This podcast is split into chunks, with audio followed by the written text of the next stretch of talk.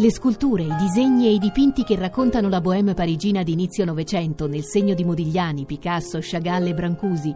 Modigliani e la bohème di Parigi, alla gamma di Torino fino al 19 luglio. www.modiglianitorino.it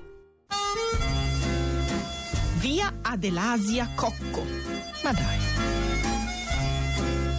Via Adelasia Cocco, a Nuoro, più che una strada è una scalinata percorribile soltanto a piedi. In molte mappe non è neppure segnata, ma resta l'unica in tutta l'isola a ricordare il primo medico condotto donna di tutta Italia.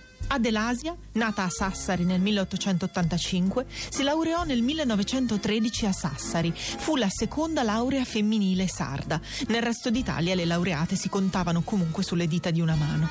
D'altronde era pensiero comune che il cervello delle donne fosse troppo piccolo per affrontare studi scientifici.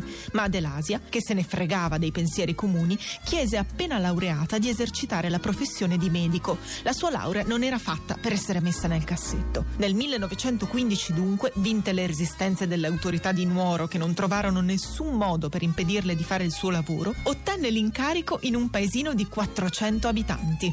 Non è stato facile, disse, essere accettata dalla società. C'erano troppi tabù da abbattere, ho dovuto lottare contro tutti in un ambiente che voleva il sesso debole relegato fra i fornelli di casa. Alla fine ebbi la stima della popolazione. Adelasia divenne il primo medico condotto d'Italia, nonché la prima donna in Sardegna a prendere la patente. Solo così poteva spostarsi veloce e sconfiggere il male. Altro che Avengers. Lei sì che era un supereroe, che fra malaria e scarlattina, senza l'uso di antibiotici, arrivò fino ai 98 anni. E noi, che in cima alla scalinata a lei dedicata ci arriviamo con il cuore in gola, dovremmo invece che farci visitare, lasciarci ispirare. Dalla sua laurea è passato un secolo esatto. In mezzo c'è stato pure il premio Nobel per la medicina ricevuto da Rita Levi Montalcini nel 1986. E oggi i medici donna sono tantissimi Chissà però se il pregiudizio di genere è stato davvero sconfitto.